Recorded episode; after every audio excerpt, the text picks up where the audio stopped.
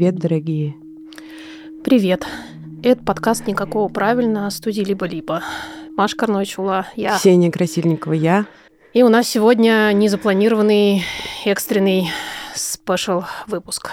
25 февраля 2022 года. И это новый мир, действительно. Но не тот новый мир, который журнал, где публиковались великие русские писатели, а тот новый мир, в котором страшно дышать, пока нас не заблокировали, мы решили быстренько собраться и поговорить о том, как нам с этим всем быть. Если заблокируют, есть телеграм-канал «Обратный захват». Пока. Мы пока решили... Пока. Ну, с телеграммом мы знаем сложно. Мы пока решили, что мы будем, как в случае чего, его использовать как дополнительную площадку. Ищите нас там. Я хочу еще сказать в качестве дисклеймера, что мне как-то немножко отдельно тревожно по поводу того, как и что я могу говорить в этом эпизоде. Но не судить строго. Я для себя приняла этическое решение, что любая эмоциональная реакция нормальна. Сейчас мы об этом еще тоже поговорим. Второй день мы живем в этой реальности. Я сегодня проснулась в слезах. Вчера, когда я проснулась, я тоже довольно быстро стала рыдать. И утром еще у меня сегодня была терапия. Мне она помогла в том смысле, что я вот разложила подробно все, что со мной происходит, и как бы поговорила и перечислила, и я понимаю, что я на самом деле радуюсь, что у меня есть доступ к слезам. А как ты? На самом деле у меня нет доступа сейчас особенного к слезам, точнее, ну как бы они есть, но они такие как-то накатывают и проходят, потому что я в очень собранном состоянии, потому что я сейчас одна с Алёшей, Кирилл в командировке, и это значит, что я как бы должна очень сильно сосредоточиться на его состояние, а он очень сильно сейчас реагирует на мою тревогу, как бы я ни пыталась, э, значит, э, ну, как-то не выливать ее на него, он все чувствует, он еще больше сходит с ума. С этим тяжело, он еще все разносит э, весь дом. Я вчера, пока была в душе, выхожу, а там просто по всей кухне разлита вода, там в ней плавают мои новые наушники в этой воде. Ну, в общем, угу. я прям начала кричать, что ты делаешь, что ты сделал, и прямо поймала себя в этот момент на том, что я кричу, и кричу как бы на него, и он ни в чем не виноват, но я при этом как бы руководствуясь очень важным для меня принципом self-compassion, я себе это тут же простила, потому что я поняла, что эм, мне действительно сейчас очень тяжело, мне приходится много чего сдерживать, много перерабатывать чужих эмоций, в том числе э, очень резких э, эмоций. Я это себе позволила, и после этого, наоборот, все время... Каждый раз, когда он слышу, что он откуда-то мне кричит «мама, мама», я ему всегда на все лады там «да, мой хороший, да, мой золотой, что ты хочешь, моя детка?» То есть я как бы, наоборот, стараюсь как будто бы противопоставлять все время этому ужасу. А, любовь. Любовь, да. И с одной стороны, действительно меня очень оттягивает, потому что вот просто когда он есть рядом, э, я все время понимаю, что вот он мой ребенок, вот он ради чего я живу и все делаю, как бы весь мир этот хочу как-то поменять ради него. Вот, но вместе с тем это, конечно, огромное напряжение, поэтому я в таком очень мобилизованном состоянии, и, наверное, в какой-то момент меня просто это догонит. Да, еще я все время вот так вот делаю, все время выдыхаю, потому вот. что я бы очень, кстати, хотела всем, всем, кто нас сейчас слушает, прямо, так сказать, давайте все, все вместе сейчас попробуем глубоко вдохнуть и выдохнуть, потому что есть такая штука, что мы в состоянии стресса задерживаем дыхание, мы этого не замечаем, мы не, не специально это делаем, но у нас так работает как бы тело, спазмируются все мышцы, в том числе мелкие мышцы, которые вот диафрагму держат, отвечают за дыхание. Поэтому я, например, за собой это замечаю, когда я в таком напряженном состоянии, у меня все время не, не полный вдох, и как будто бы стоит внутри этот воздух. И поэтому я прямо много-много-много раз в день, как только вспоминаю об этом, я делаю прям вот этот шумный такой длинный выдох, такой... Давай, и выдох должен быть длиннее вдоха. Да, это давайте, очень важно. Сейчас, давайте, да, давайте. Надо, надо, надо.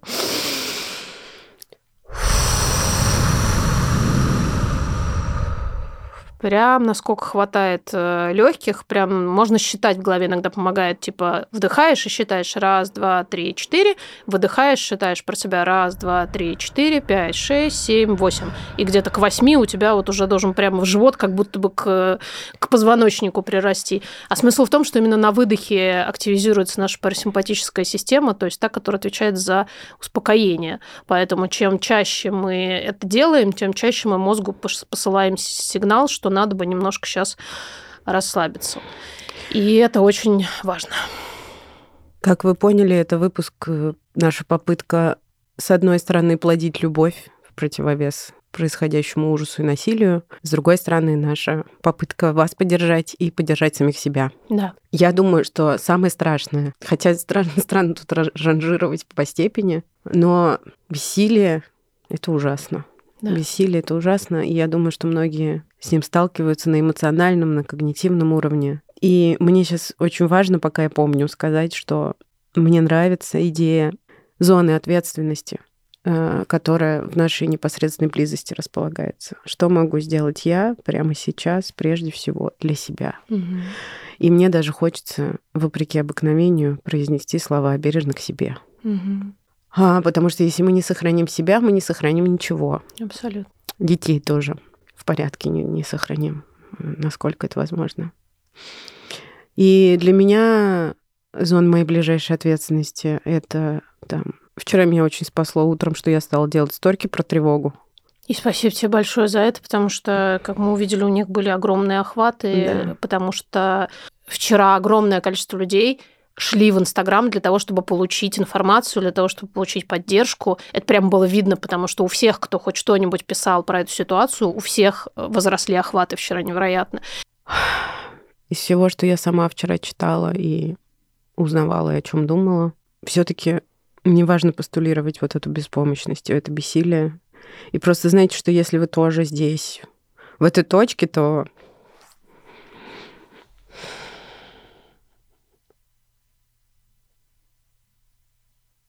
Я тебя люблю, моя миленькая.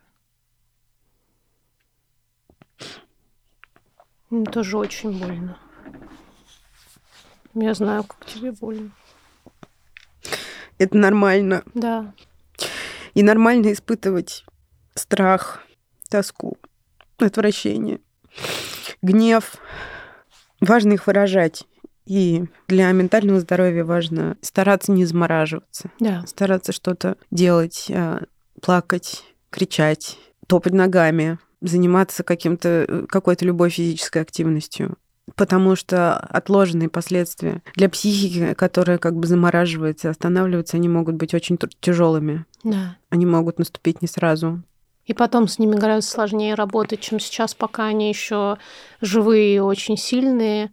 И более того, у психики есть такая особенность, что на самом деле, как бы нам ни казалось, что мы можем, мы не можем двигаться дальше, пока мы не прожили то, что с нами происходит прямо сейчас. Кажется, что можно отморозить это, да. отложить и продолжать двигаться вперед. На самом деле это иллюзорное движение вперед. На самом деле мы стоим на месте, а может быть даже двигаемся назад. Поэтому плакать выдыхать, да. нервно смеяться. Да. Все это нормально, ничего не стыдно. Самое главное, что хочется попросить э, у всех, это стараться замечать, э, куда вы направляете свою злость, испытывать злость сейчас, страх, отвращение, все, что Ксукс сказала, это абсолютно нормально.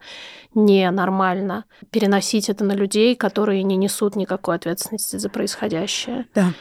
Неправильно да, я сказала неправильно. А, неправильно реагировать сейчас ненавистью на ненависть, хотя это самое самое естественное, что происходит с человеком. Когда на тебя кричат, тебе тоже хочется закричать. Когда тебя бьют, тебе хочется дать сдачи.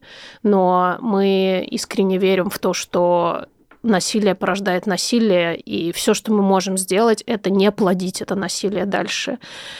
А ну, вот нас... как раз есть здоровые способы э, работы с собственным гневом. Да. И это в том числе, и, наверное, может быть, в первую очередь в какой-то вот сиюминутной перспективе, это вот, не знаю, побить э, кулаками об стену, да. покричать, покричать э, да. поорать очень громко, потопать ногами, побегать, э, попеть.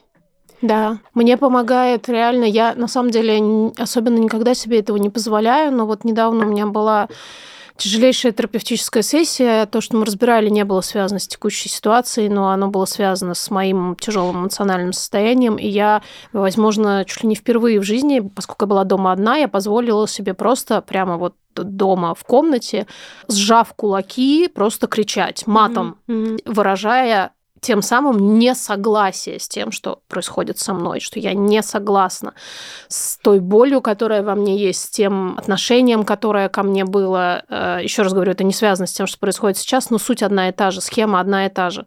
Мне захотелось лечь на пол Я легла на пол э, не, всем телом, а я э, всеми ладонями, руками, коленями, максимально и так вот животом постаралась прислониться к полу. И это было инстинктивное желание, но я понимаю, что в нем под ним кроется необходимость вот так называемого заземления. То есть это вот э, то, чем занимается embodiment, да, попыткой найти опору физическую, вот реальную для своей психики. Кажется, что это разные вещи, на самом деле все вместе, все работает именно так. Если у тебя есть опора физическая, твоей психике становится чуть проще. Ну и вообще вот физический контакт, э, да. на чем еще mindfulness во многом основан, что ты э, сидишь, например, и ты направляешь внимание на ноги, на э, руки, которые где-то лежат, и вот э, делаешь такой mental note себе, что вот я здесь, вот я себя физически ощущаю.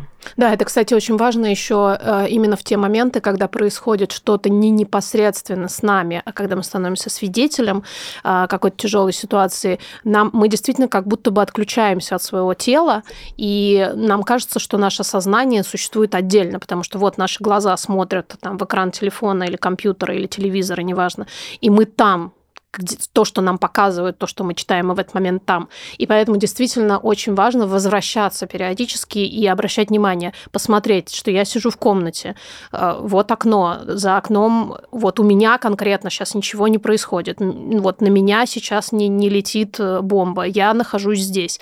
И здесь очень тонкий момент. Мы записываем этот эпизод для всех, для, и для тех, кто сейчас в России, и для тех, кто сейчас в Украине. Очень хочется верить, что кто-то из тех, кому нужна поддержка из нашей аудитории в Украине, сейчас сможет его послушать. И мне очень-очень хочется эм, как-то оправдаться, что ли, за то, что мы сейчас ищем поддержку себе здесь тоже. Хотя очевидно, что вам там страшнее. Но мне важно очень сказать, что для того, чтобы нам здесь продолжать помогать в том числе вам там, чем мы можем, а мы можем помогать своими голосами, нам нужно оставаться в себе. Поэтому это тоже что-то вроде дисклеймера. Мы будем сейчас говорить о помощи всем, кому, до кого мы можем дотянуться, и, пожалуйста, мы уже получаем немного, слава богу, но получаем комментарии с какой-то... Ну, с хейтом. С агрессией, с хейтом, с ненавистью. Я очень стараюсь э, понять э, тех, кто нам пишет, э, потому что действительно все защищаются как могут, и действительно в такой ситуации накал эмоций нельзя сравнить ни с чем. И поэтому сейчас мне это все понятно и простительно, но мы стараемся держаться своих принципов, продолжать не плодить эту ненависть.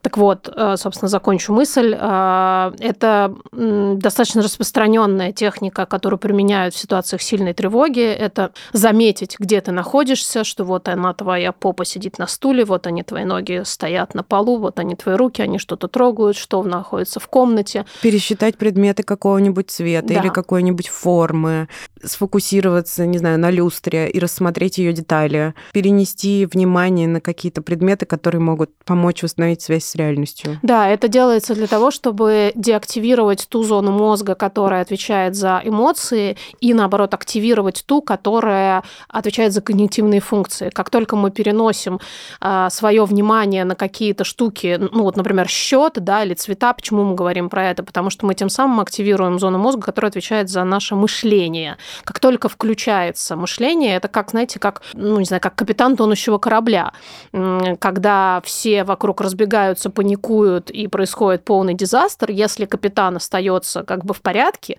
то он может предпринять какие-то действия. Вот наша зона мозга, которая отвечает за мышление, это наш капитан корабля. Мы должны все время стараться вернуть ему э, управление. Собственно, если мы будем запирать его в кубрике, то ничего хорошего не произойдет, мы все просто потонем.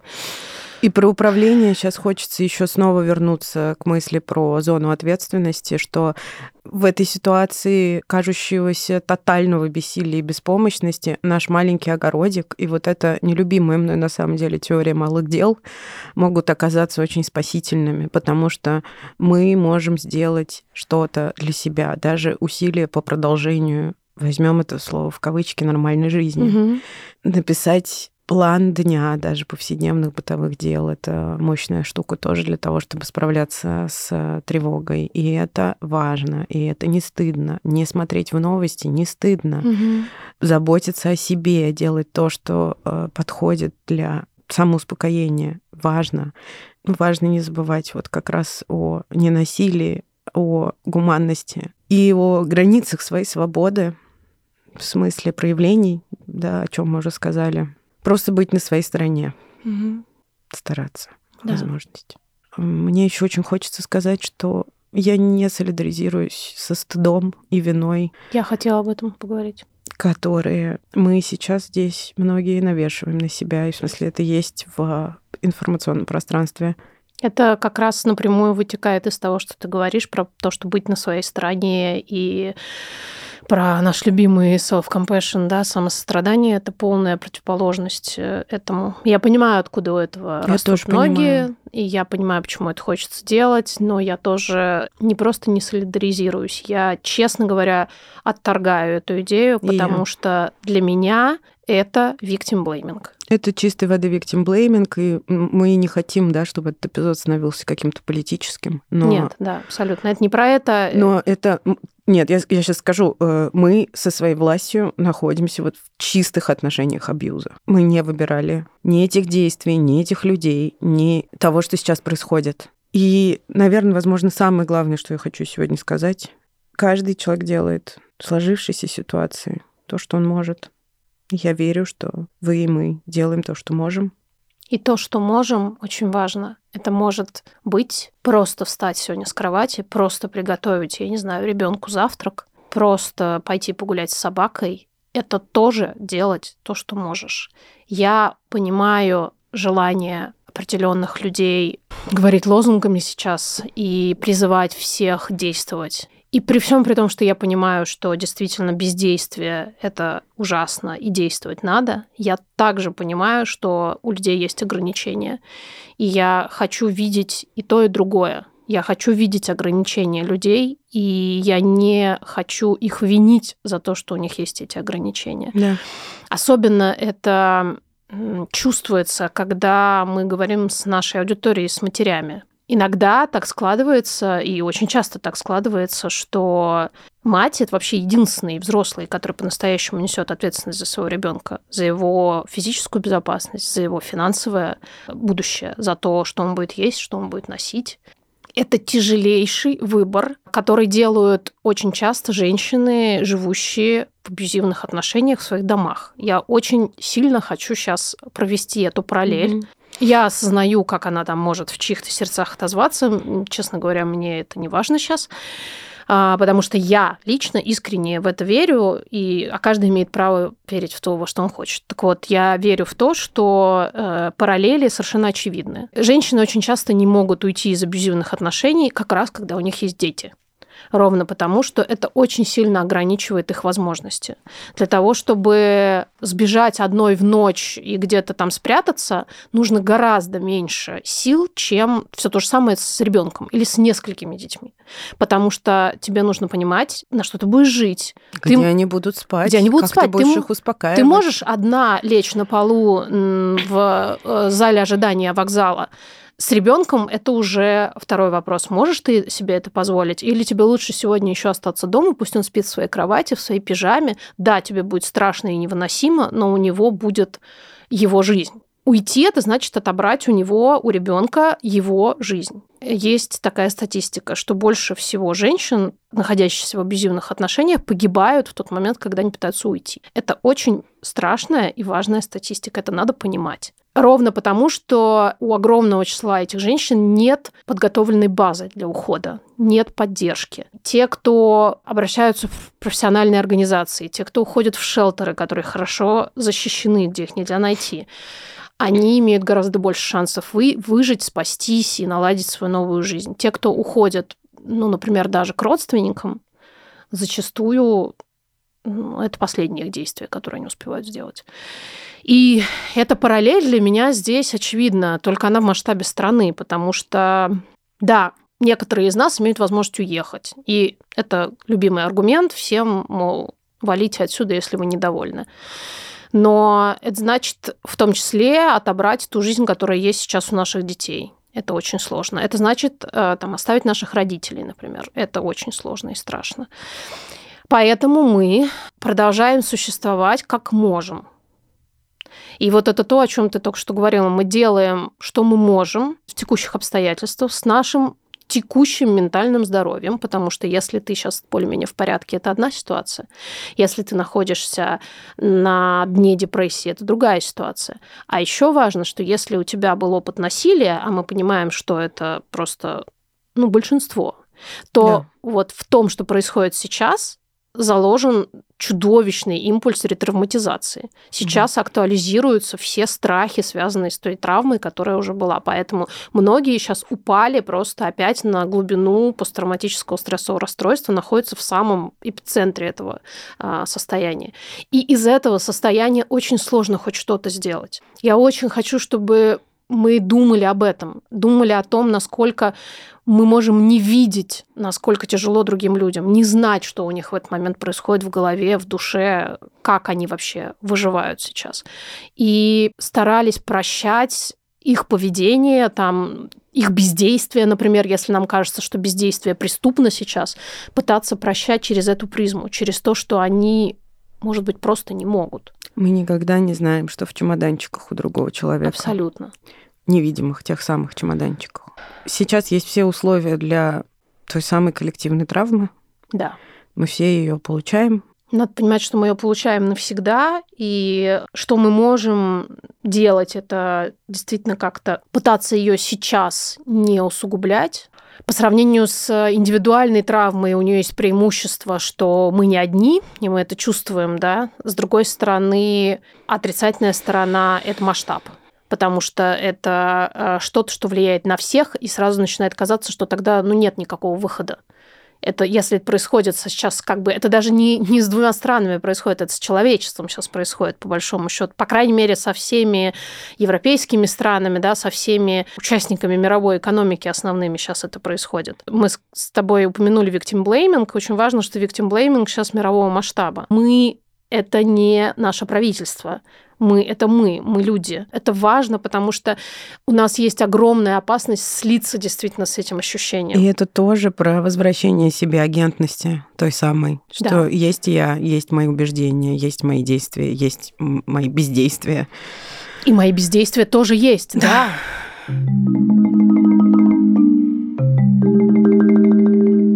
как говорят исследования, а, к сожалению, у мировых исследователей было довольно много поводов для того, чтобы исследовать коллективную травму, и мы сделаем про это отдельный эпизод, поговорим поподробнее. Ну так вот, что они выяснили, это, например, что чем больше вы погружаетесь в особенно графические изображения новостей, то есть чем больше вы смотрите видео, на которых например, кровь, э, разрушение, разрушение да. тем а, глубже ваша травма. Даже по сравнению с теми людьми, которые ровно в той же информационной повестке находятся, но не видят этих картинок.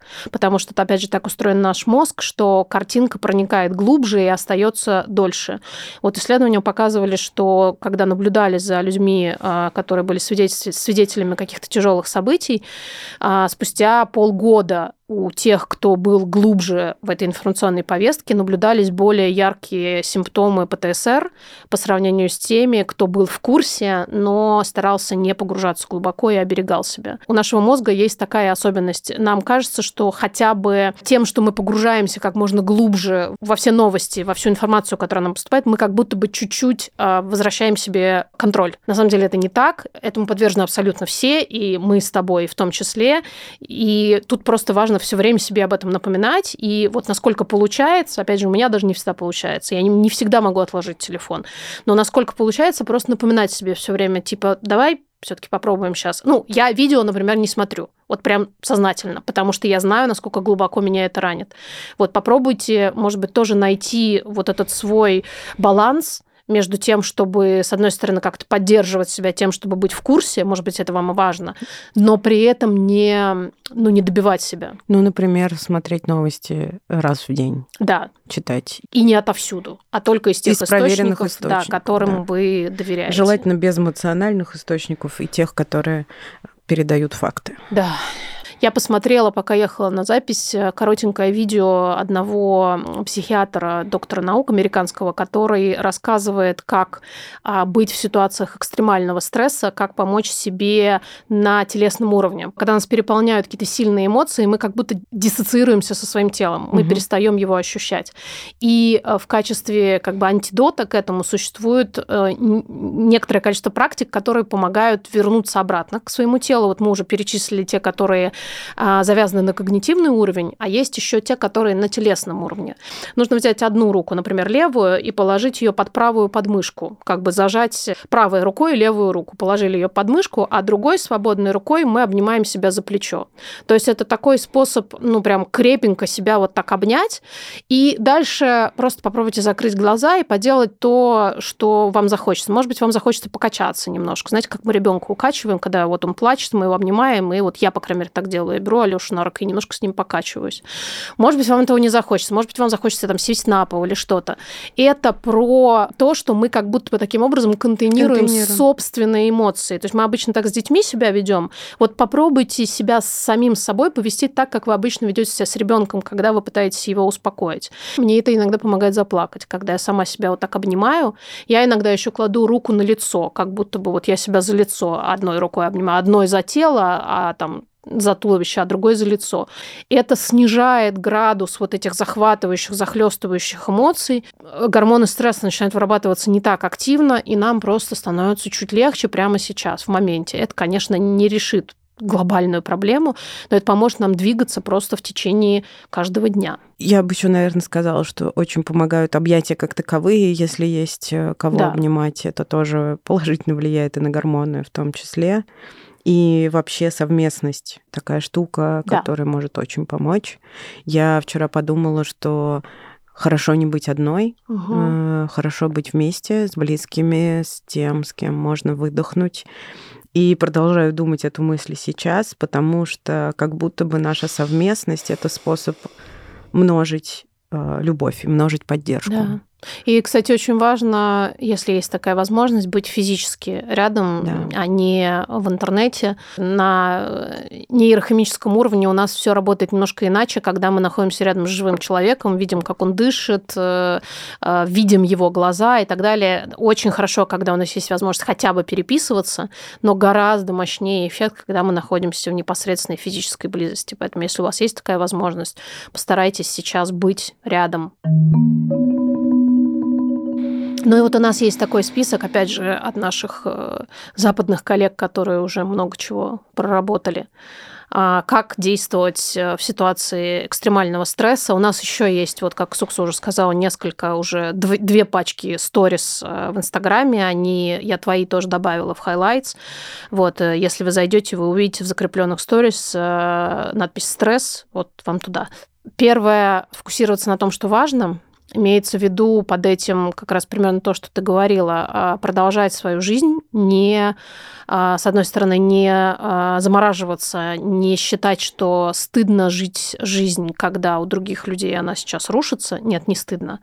Но при этом постарайтесь отложить все, что можно отложить дайте себе возможность, ну, например, не готовить, если у вас есть такая возможность, а заказать э, takeaway. А, забейте на беспорядок, если вы можете забить на беспорядок. Я не знаю, отложите какие-то встречи, еще что-то. Постарайтесь сосредоточиться только на том, что вам приносит комфорт. Это сейчас оправдано как никогда. Найдите поддержку. Мы об этом, по сути, сегодня говорим. Может быть, даже мы, хочется верить, выступаем такой поддержкой. Быть рядом — это большой ресурс и очень много помощи в ситуации неопределенности. Мне кажется, мы еще это слово не произнесли. Да. Да, потому что мы не знаем. Мы вообще не знаем, что да. будет завтра. Я даже не знаю, будет ли выходить наш подкаст. Нам мы еще предстоит это обсудить. А, поддержка а, в том смысле, который вам ближе, угу. и совместность. Некоторые исследования э, показывают, что люди даже легче боль переживают, физическую, да. в смысле боль, когда они находятся вместе. Это подтверждено там, лабораторными, в том числе, исследованиями. И любое травматичное событие мы, когда мы вместе, переживаем а чуть легче, чем когда мы поодиночке. Постарайтесь уменьшать свой стрессовый ответ. Да, для этого есть э, разные научно обоснованные способы. Вот некоторые из них э, лежат в наших сторис no.правил.no, это наш Инстаграм. Проживайте свои чувства. И есть такая штука, которая мне иногда помогает остановиться в момент, когда что-то остро чувствуешь, и просто назвать. Мгм. Я сейчас очень злюсь. Я сейчас испытываю горе. Я волнуюсь. Постарайтесь о себе позаботиться. Тоже мы поговорили об этом. Как вам это нужно? А помните, пожалуйста, что не существует никаких хороших и плохих способов помогать себе, ну, кроме тех, которые несут вред для других людей. В остальном все, что вам хочется делать, э, Смотреть разрешите- тупые видео Да, на Ютубе, Разрешите хохотать. себе сейчас сделать все абсолютно. Если вам а, у вас есть такой позыв отключить все нахрен и пойти, не знаю, гулять с ребенком, но вам стыдно за то, что как бы вы не будете не в повестке, пожалуйста, разрешите себе сейчас сделать именно это. У наших детей э, нет ничего ценнее, чем мы. И чем мы стабильнее, тем лучше им. Я знаю, что для многих, к сожалению, женщин это единственный способ достучаться до своего вот этого, до той своей части, которая про заботу о себе через детей. Если вам действительно тяжело просто позаботиться о себе, действительно помните о том, что вы сейчас нужны детям. И забота о себе – это забота о них. И относитесь к себе с терпением. Да, с сочувствием, И с пониманием, принятием. да, со всеми вот этими хорошими и добрыми чувствами. Ну и ищите помощь, поддержку. Э, Пожалуйста, если у вас есть возможность, не забивайте сейчас на терапию, продолжайте. А Сейчас, э, как и в другие кризисные времена, некоторые психологи начинают оказывать бесплатную помощь, объединяются с волонтерами и помогают. Сейчас помощь становится доступнее. Ксукс сказала важную вещь вчера. Пожалуйста, давайте все закупим свои таблеточки, которые мы принимаем, а, потому что И неизвестно. сама не закупила, но, Ну, но я планирую. се- сегодня пойдем Да. с тобой тоже. А, могут начаться перебои с поставками, мы не знаем, что будем, мы все равно справимся. Пожалуйста, помните о том, что э, таблетки можно заменять. Если пропадет один препарат, вы всегда можете обсудить со своим психиатром замену. Это может быть даже российский дженерик. Это может быть не идеально, но это работает.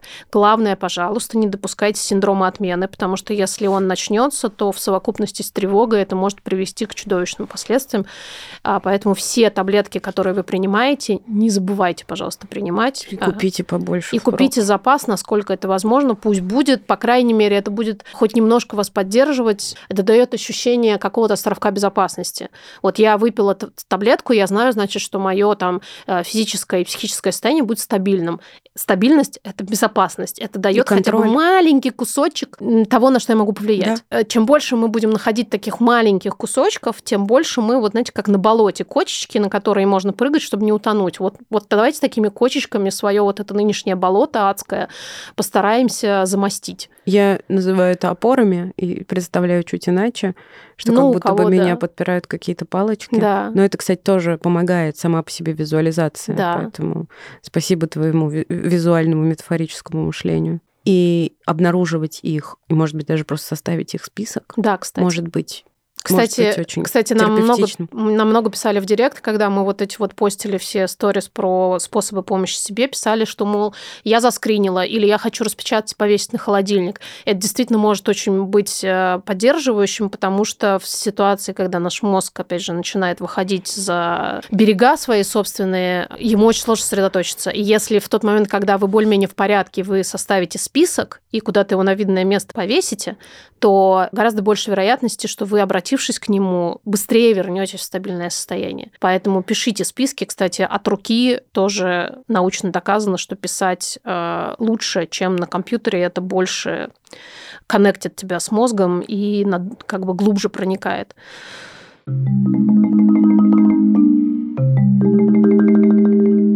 Мы есть, мы рядом, мы в Инстаграме, мы в Телеграме. Надеемся, что нас с вами не отрубят друг от друга. Пожалуйста, распространяйте информацию о том, как помогать себе. До многих людей она не долетает. Давайте выходить за пределы нашего информационного пузыря и Да. стараться нести эту э, важную, добрую, поддерживающую информацию как можно дальше и шире. Мы вас очень-очень-очень обнимаем. Очень обнимаем. Спасибо Кириллу, Гульнаре, Юрику и Наташе. Мы вас очень любим, ребята, правда.